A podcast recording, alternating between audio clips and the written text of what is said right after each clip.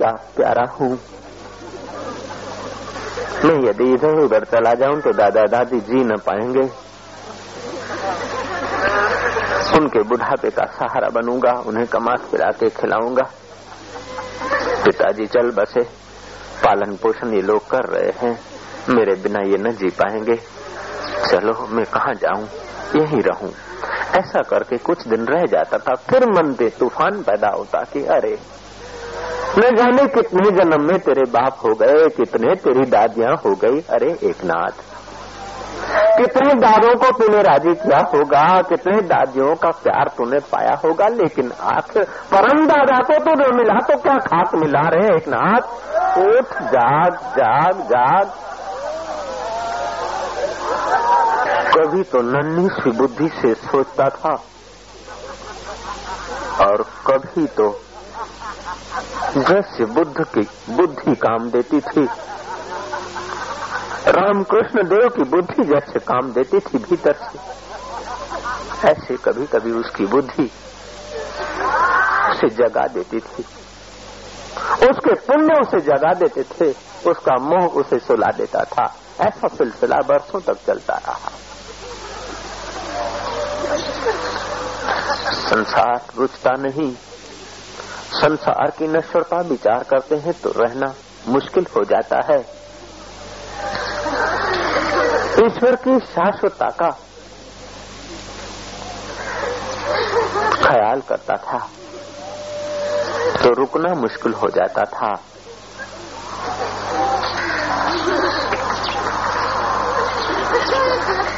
एक नाथ जी बार बार इस विटमना में पड़ जाता था। था कि मैं अभागा। ऐसे पूर्ण पुरुष को, ऐसे कोई फकीर को कैसे ढूंढ पाऊँगा? फिर भी कथाओं में, कीर्तनों में जाता। लोक संपर्क करता, कहीं बात पहुँची एक नाथ के कान पर। देवगढ़ के नारदन स्वामी बड़े योग्य पुरुष हैं। जनार्दन स्वामी की जिस पर कृपा दृष्टि पड़ जाती है, वो दूसरी बार गर्भ में नहीं आता। जनार्दन स्वामी जनार्दन से मिला देते हैं। हैं दीवान, राजा के पास नौकरी का स्वांग बनाए बैठे हैं। गृहस्थी है, लेकिन पूरे साधु है। एक नाथ का मन लालायित हो गया। वो बालक एक नाथ सोचता कि जनार्दन आखिरी निर्णय पे आ जाता, लेकिन फिर दादा तरफ़ निहारते निहारते संसार के निर्णय पे आ जाता। ऐसा भी बहुत दिन चलता रहा। एक दिन जब संसारी लोग संसार की नींद में सोए हुए थे जनार्दन की चिंतना चिंतना में एक नाथ की चौंक कर उठा। तारे टिमटिमा रहे हैं। चौ और घनघोर अंधेरा है। पूरा सन्नाटा छाया है। जिसको लगी है उससे नींद कैसे? संसारी सो रहे हैं, लेकिन वो छोटा सा बालक रो रहा है। रात बीती जा रही है, ज़िंदगी बीती जा रही है। अविद्या की नींद में हम युगों से सोते आए हैं। और एक बार ऐसे सोएँगे कि लाख लाख लोग जगाएँगे, तभी भी न उठेंगे। मोह की निंद्रा में सोने वालों।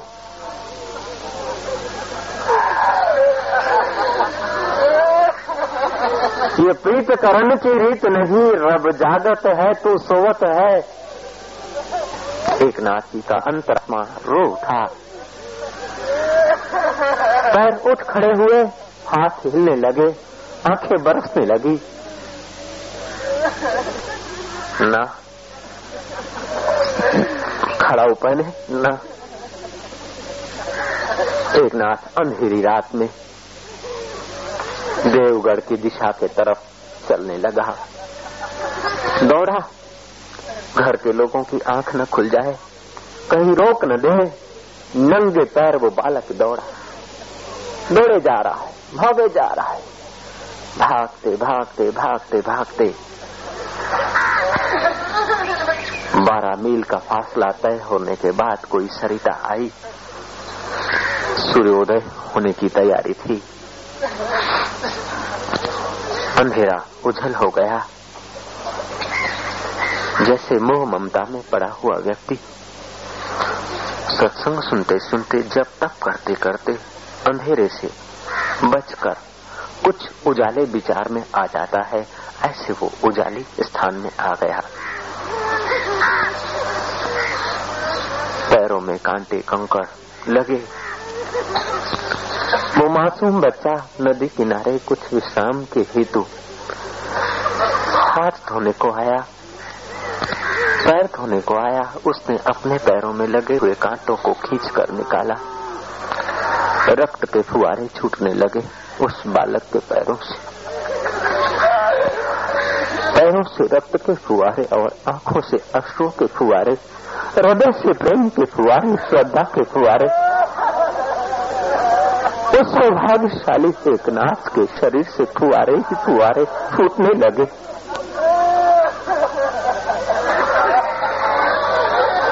हृदय कह रहा है कि मैं धन्य हूँ, जा रहा हूँ गुरु के द्वार। मैं धन्य हूँ जा रहा हूँ। जनार्दन स्वामी के पास।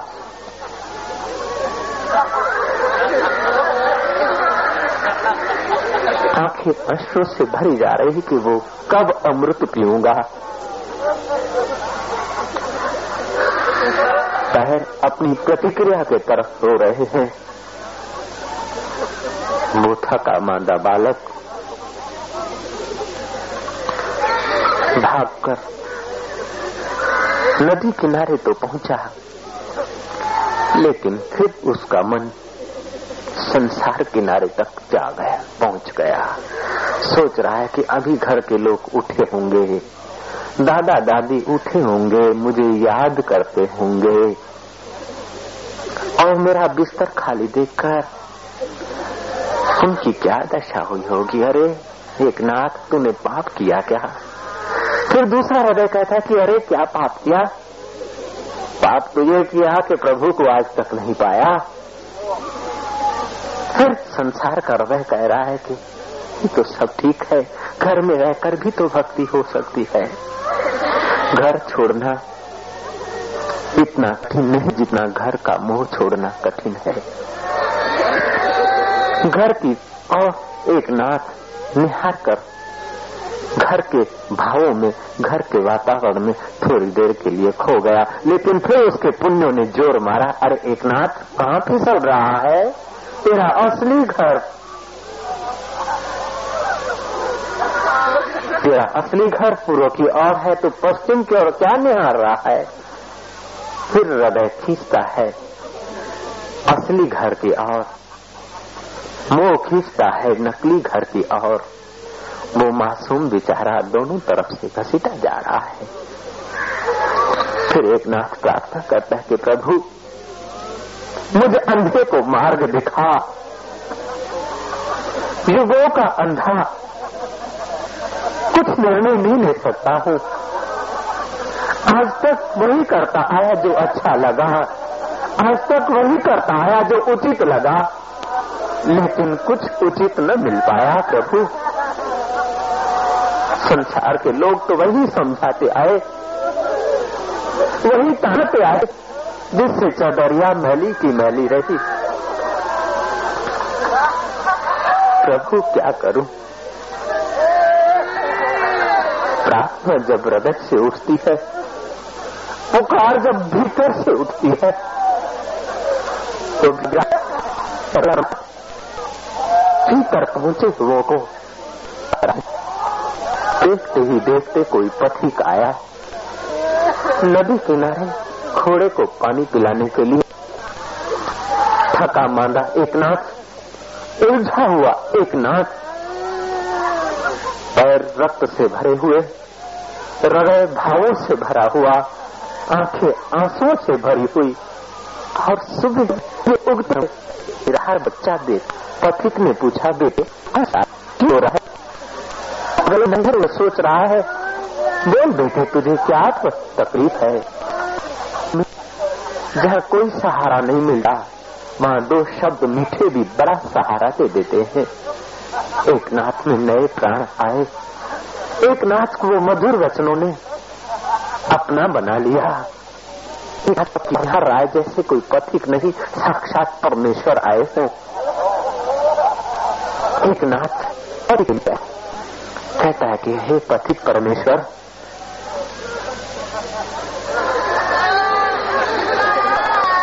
मैं घर से भाग कर आ रहा हूँ। क्योंकि दिन को कोई भागने न देगा यहाँ पहुँचा हूँ। पैर नंगे होने के कारण कंगत ने पैरों को घसीट लिया है। रक्त के फुआरे छूट रहे हैं भावों के फुआरे छूट रहे हैं। लेकिन भाव कुछ निर्णय नहीं दे पाते हैं। उस बालक की, हृदय की उड़ान की आवाज़ सुनकर पथिक देखता सा रह गया, ठगा सा रह रहा बोले, बच्चे, तू बड़ा साहसी है। तू बड़ा सुंदर ऐसा तेरा साहस, ऐसी तेरी सहन शक्ति अपनी छान मारने की शक्ति। वाह वाह, तू किसका बेटा है? किसका शिष्य है? कौन तेरा गुरु है।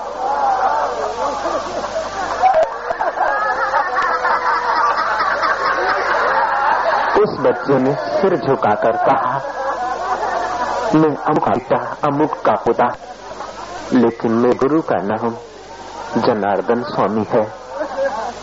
दीवान साहब है। देवघर राजा के पास वो दीवान साहब का काम करते हैं, वो मेरे गुरु है। पथिक चौंका पथिक ने कहा कि अरे बालक, देवघर के दीवान था तो जनार्दन का शिष्य है। सिर झुकाकर कहा कि जी हाँ।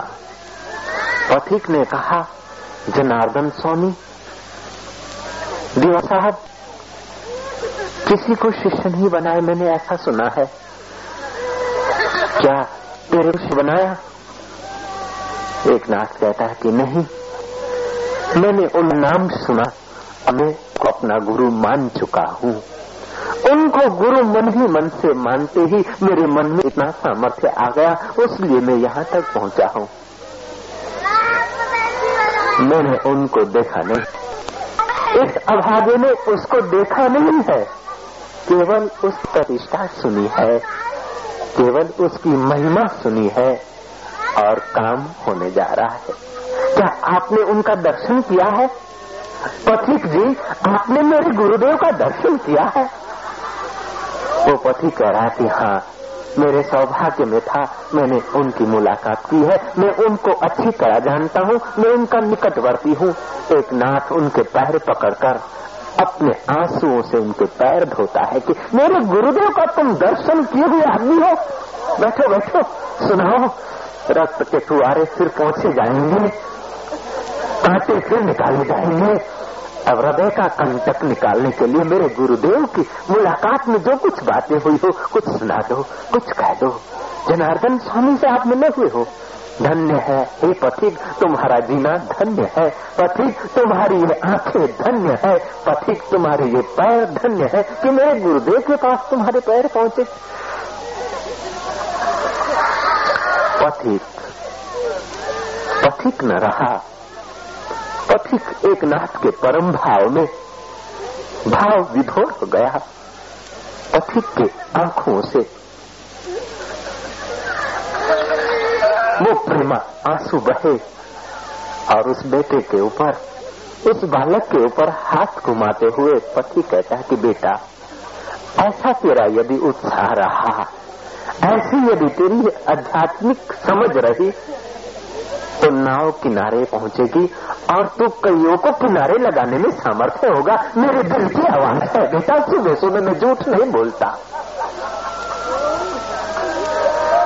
एक नाथ कहता है कि मैं निभागा युगों से भटकता हुआ मेरी नाव किनारे पहुँचे, काफ़ी है। मेरे में क्या सामर्थ्य के औरों की नाव किनारे लगाऊँ पथिक तुम्हारी शुभ कामना है, तुम उच्च आत्मा हो, तुम उदार आत्मा हो उसलिए तुझे यदि देवघर जाना था तो कुछ सवारी क्यों न ली? देवघर तो यहाँ से बहुत दूर है। एक आध दिन में पहुँचने का तो रास्ता नहीं है। और तू ऐसे ही भगा है पागल। कुछ घोड़ा लेता या कुछ और साधन लेता, कैसे पहुंचेगा?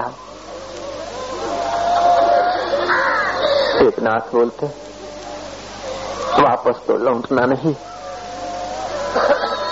सवारी क्या काम थी? सवारी तो बड़ी यही है। मैं, घोड़ा तो नहीं, लेकिन भावना के घोड़े से मैं भागी जाऊँगा। हे पथिक, तुम मुझे आशीष कर देना कि मैं जल्दी पहुँच जाऊँ मेरे गुरुदेव के द्वार पर। पथिक, आशीष देते हुए अपने घोड़े पर अलविदा हो गया। एक नाथ, थोड़ी थक लगा।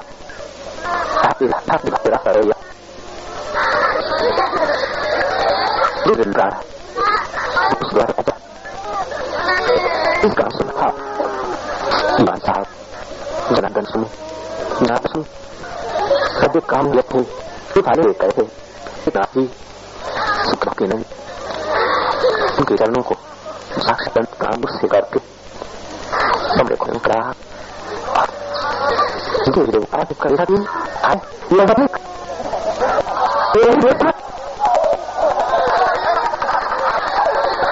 नाथ मेरे में समाया हटाओ कर गुरु आप आप थे मैं हूँ आप वहाँ बोले मुझे धन इतना तो आप वर्ष का लहार न लिया तो जनान समझा क्या आदर रखा किसको गुरु कराया मैं साधारण आदमी हूँ राजा नौकर हूँ जो उन्हें कम कहना चाहता हूँ मैं उनको मैं वक्त हूँ चांदी के मैंने आत्मसंता सुनी पूर्ण संत है आप संतों को दे हैं। आप स्वीकार कर लो। अपना शिष्य मिठा बना दो, ये कहते रहा मैंने आज किसी को साधु बनाया। खुद ईश्वर के पास आ जा। खुद महान लेकर लगा किसी साधु के पास आ जा। और साथ बजाना मैं तेरे श्रद्धारी हूँ, मैं कुछ आगामी बस। प्रभु भाई जाना। प्रभु हम पी जाना। आप व्यवहार को देना किसी का सड़ेला फिर न बोलते रहो देखो मैं तुम्हारे द्वार पर आया हूँ। द्वार तुम्हारे जो भी आया, पार हुआ सो एक ही पल में। इस दर पे हम भी आए हैं। निर्मल गागर भरने दो, गुरुदेव दया कर दो मुझ पर। चाहे पिरा दो, चाहे डुबा दो, मर भी गए तो देंगे दुआई। हे स्वामी, हे जनार्दन प्रभु, मुझ अंधे को आप आँख दे देना। मुझ अभागे को आप स्वीकार कर लो। जनार्दन स्वामी, और कठोर परीक्षा हेतु कह रहे हैं कि बेटा, मैं कुछ जानता नहीं, मंत्र नहीं जानता, तंत्र नहीं जानता। मैं शिष्य बनाना भी नहीं जानता। और मैं तो राज का कारभारी हूँ, दीवानगिरी करता हूँ, राजा साहब। की छत्र छाया में मेरा पालन पोषण होता है। अपनी आजीविका के लिए मैं राजा के पास न बेटा, तेरी समझ पैर है, तेरी अंधश्रद्धा है, बेटा। और मैं तो बाल बच्चे वाला गृहस्थी आदमी एक नाथ कहते हैं, गुरुदेव, तुम्हारा शरीर भले गृहस्थी का स्वांग करे, तुम्हारा शरीर भले दीवानगिरी का स्वांग करे। लेकिन हे गुरुदेव, तुम तो आदि अनंत पर ब्रह्म परमात्मा को पा चुके हो। तुम पर ब्रह्म स्वरूप हो। अब न छुपाओ। इस अभागे को और न ठुकराओ।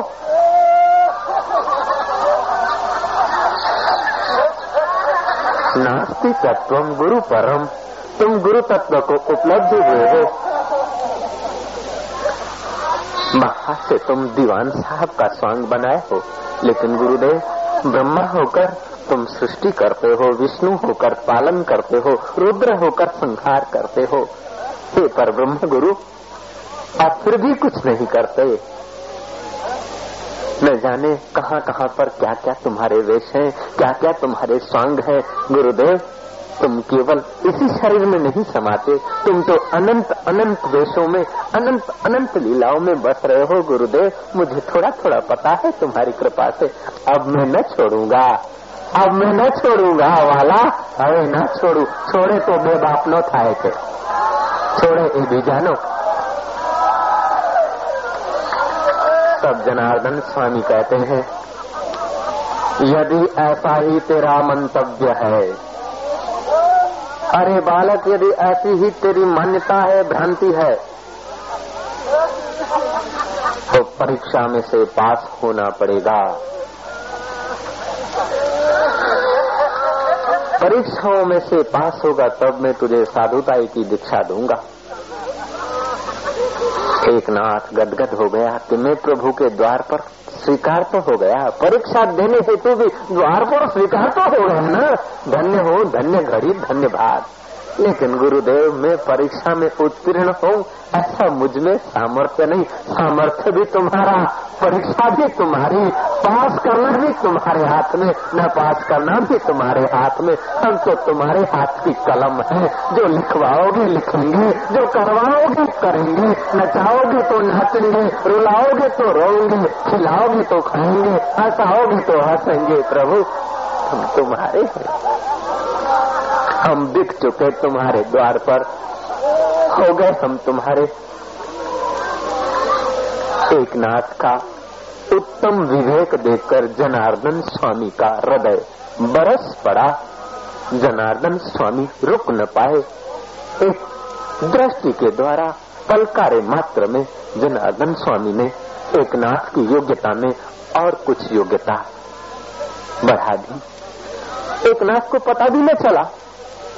लेकिन फिर भी गुरु भक्त था, पावन हृदय था, पवित्र आत्मा था, अधिकारी था। वो सौभाग्यशाली एक नाथ दीवान साहब के सेवा में रहे। वही एक नाथ समय पाकर महाराष्ट्र के बड़े प्रसिद्ध संत हो गए। वो जो बालक एक नाथ जनार्दन स्वामी के चरणों में सेवा के लिए पहुँच गया था, वो एक नाथ संत एक नाथ के नाम से प्रसिद्ध हुए और हज़ारों भूले भटकों को गुरु की आज्ञा से, गुरु की कृपा से फिर वही गुरु प्रसादी, वही गुरु अमृत पिलाने में समर्थ हुआ। ऐसे पवित्र साधक की जीवन चरित्र सुनने से जो पुण्य मिलता है, वो पुण्य गंगा नानी से नहीं होता बाबा। शिष्य और सतगुरु के संवाद को सुनने से जो यज्ञ होता है, वो तुम्हारे आहुतियों के यज्ञ से संभव नहीं।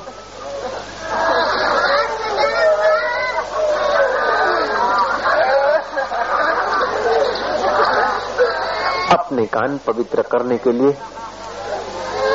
एक नाथ और जनार्दन स्वामी का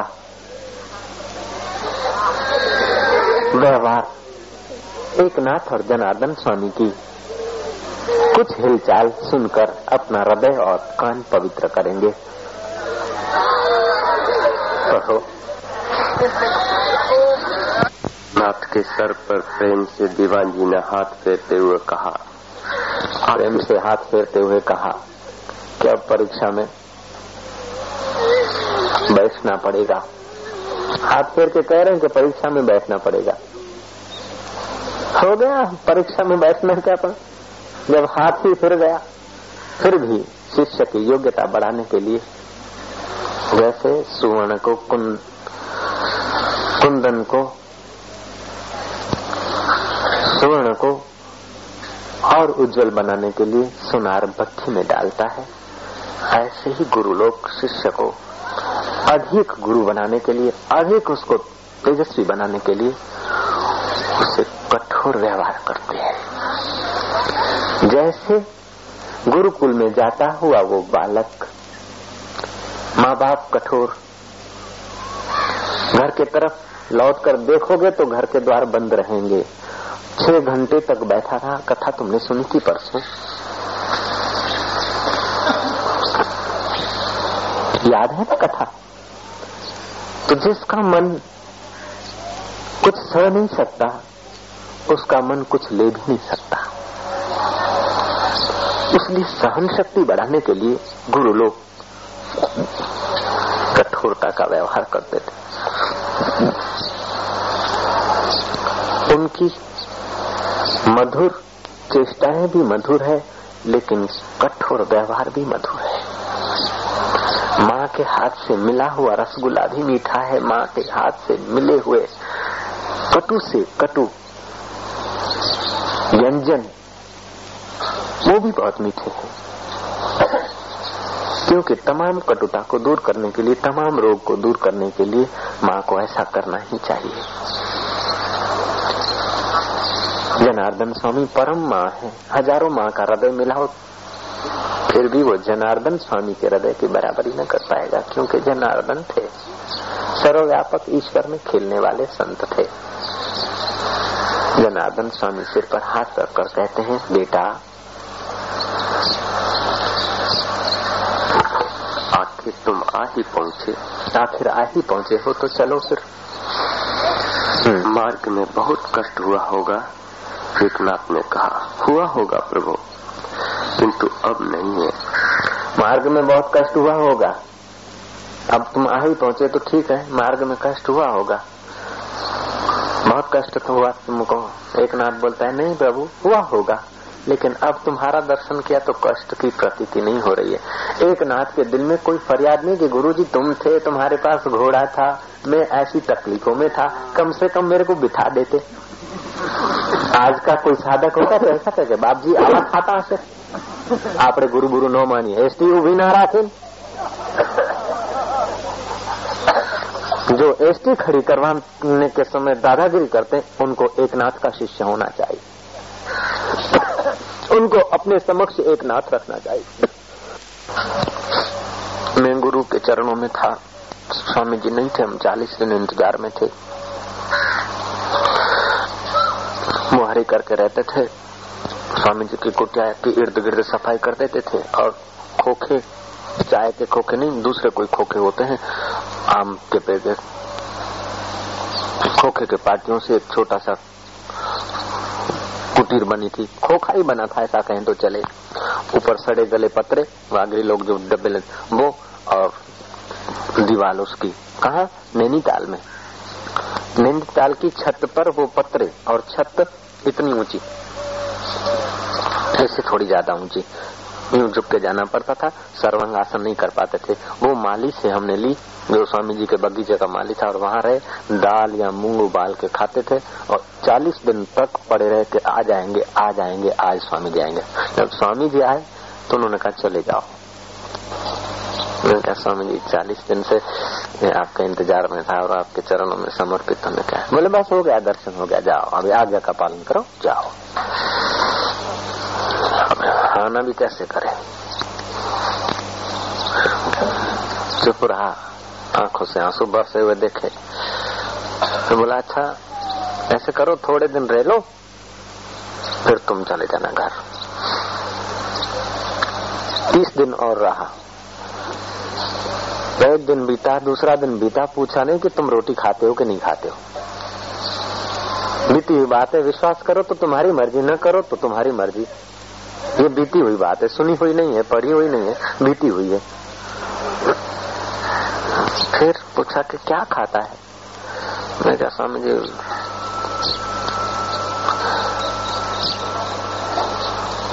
मूंग की दाल रख दिया हूँ। तपेली में डाल देता हूँ, होती रहती है। और ध्यान भजन में से टाइम मिलता तो खा लेता हूँ और फिर अपना ध्यान भजन बैठ जाता हूँ। अच्छा खाली मूंग की दाल खाता हूँ और आज आप आने वाले थे, ऐसा मेरे को पता चला तो मैंने ज़्यादा बनाई है। और आप बोले अच्छा ले आना। तो हमने तो बनाई थी। मेरी दानत खराब थी। सीधी बात हमने बनाई थी, कुछ ज़्यादा बनाए, चालीस दिन दाल पी पी के शरीर कृष हो गया तो स्वामी जी को दाल अर्पण करूँगा तो स्वामी जी के हाथ की एक दो रोटी मिल जाएगी। तो हमें दाल रोटी खा लूँगा और स्वामी जी भी खा लेंगे। दानत खराब। वहाँ तक पहुँचने के बाद भी भाई मन धोखा देता है। अब मेरे जैसे को दिया तो अपने औरों को भी तो देता होगा। दाल की तपेली ले गया श्री चरणों में। उनका जो रसोया था वीरभान भाई और तुम सब्ज़ी बब्जी ज़्यादा नहीं बना। दाल तो ये संत की है दाल और फुल्का खा लेते हैं, थके हुए हैं, जल्दी करो। तो स्वामी जी को, उनके रसोई को जितनी दाल की आवश्यकता थी, निकाल दी, बाकी जो बची, कटोरी जितनी, दो कटोरी जो, बुला के, भाई, अपनी दाल ले जाओ, बची वही बाकी, ले जाओ। मैं रख दिया, मैं क्या अब फुलके के लिए बुलाएँगे? अब बुलाएँगे अब बुलाएँगे अब बुलाएँगे। जय गुरुदेव। न कोई फुलका, न कोई फुलकी, न कोई पूरी न कोई पकौड़ा। चलो, ठीक है। स्वामी जी के हाथ का फुलका भी नहीं मिला। चलो, ठीक है, लेकिन लाल तो स्वीकार हुई। अब कुछ स्वीकार हुआ भगाएँगे नहीं, अब नहीं भगाएँगे। लाल पिया प्रेम से। क्या रात को स्वामी जी का भोजन बनेगा ना, उस समय स्वामी जी सोचेंगे कि थोड़ी दाल पिया होगा, बेचारा भूखा रात को फुलका मिल जाएगा। दानत देखो मनुष्य, भोरेंगे जो कल नहीं मिले तो आज मिल जाएँगे। रात हुई। स्वामी जी को तो जो कुछ अल्पाहार करते थे, कभी भोजन करते थे, कभी कुछ चने वने खा लेते थे। अधिक आहार नहीं करना। योगी के लिए तपस्वियों के लिए, आत्मा में रमने वालों को पेट भरने का थोड़े होता है, तंदुरुस्त रहने का ख्याल होता है। तो स्वामी जी ने तो अपना ले लिया वीरभन ने भी खाया पिया और मैं ठंडी, आप जरा विचार करो कि नैनीताल माना बर्फ़ पड़ती। हिमालय का हिस्सा है, नैनीताल। हिमालय से मिला हुआ है। बहुत ठंड होती है। कश्मीर समझो बस। करीब करीब कश्मीर।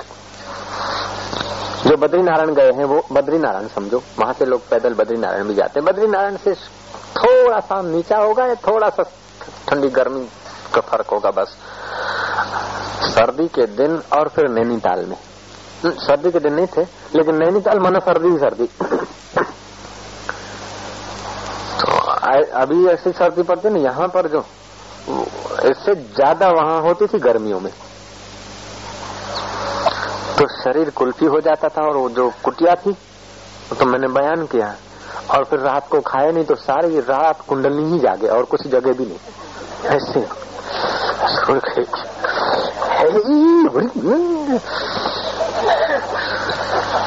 तो स्वामी जी ने रात को आवाज़ लगाया वीरभान को। ए, वीरभान! वो तो कुछ चूहे हुए थे। तो पिंजरा मंगाया तो हमने सोचा कि स्वामी जी वीरभान को बोल रहे हैं कि संत को फुलका दे के आओ। किसी को बोलना नहीं कि साई इतने थे, ऐसे थे। एक फुल के लिए तुम ऐसा नहीं समझना, लेकिन भाई दिन ऐसे थे, क्या किया जाए, उस समय का फुलका भी बड़ा कीमती था। अभी तो न जाने कैसे व्यंजन आते तो वो हो जाते। भूख में तो बाबा सूखा फुलका भी अमृत होता है, लेकिन वो फुलका नहीं मिला। दूसरे दिन तो मैंने डट के दाल बनाई, और मैं क्या स्वामी जी के भरोसे। तो कल काफ़ी हो गया अपना बना के। स्वामी जी ने अपना बनवाया और खाया, और हमने अपने नीचे बना के स्वामी जी भोजन कर लिया, फिर अपना खा लिया। ऐसे करते करते दिन बीत गए।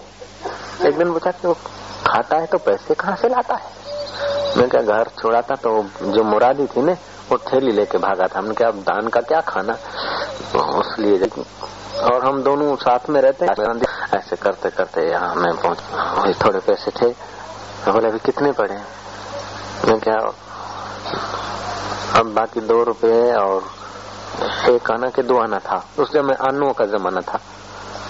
जमाना बदला नहीं था इतना, थोड़ा बदला था। बदला जमाना, छह नए पैसे का पुराना एक आना। तो दो रुपए और कुछ आने दो आने थे। ऐसे करके और मेरे आँखों से आँसू आ गए। मैंने क्या कभी कभी तो ऐसा होता है कि स्वामी जी आज्ञा करेंगे, चला जा। तो गाड़ी में तो खड़िया पलटन की नहीं बैठ जाऊँगा। आज तक मांगा नहीं और मांगने का है भी नहीं।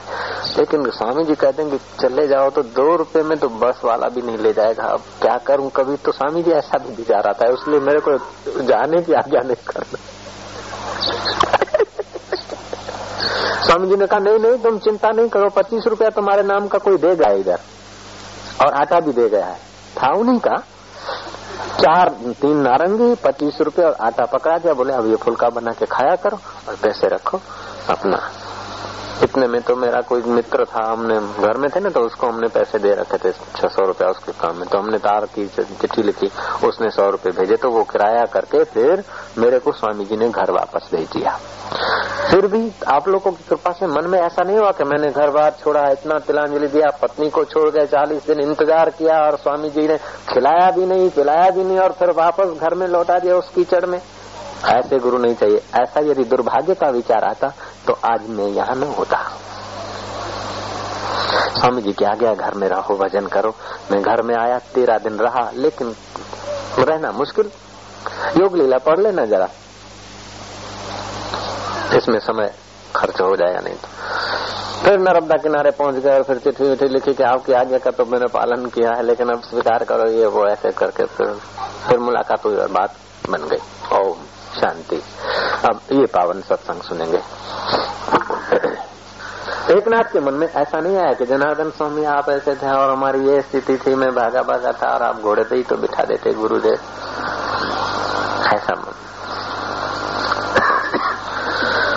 हो ज़रूर कर लेना कोई बड़ा काम बड़ी बात नहीं है लेकिन मरण पर्यंत शिष्यता को निभाना बहुत कठिन है। बहुत हवाएँ आती है बहुत झोंके आते हैं बहुत कुछ होता है। और प्रकृति अपना ज़ोर लगाती है। माया अपना परिवार अपना ज़ोर लगाता है। ध्रुव निकल गया तो फिर देखो दैत्य आए, परेशान करने को। राक्षस आए फिर देवता लोगों का प्रलोभन आया, फिर आंधियाँ चली, तूफ़ान चला। अटूट रहा तो पा लिया विष्णु को। ऐसे ही कोई नाता पक्का हो जाता है, तभी काम होता है। तो गुरु धारण करना इतना कठिन नहीं है। कठिन काम तो यह है कि शिष्यता को निभाना। गुरु और शिष्य का स्नेह जनता और संत का स्नेह स्नेह के द्वारा ही ये प्रक्रिया होती।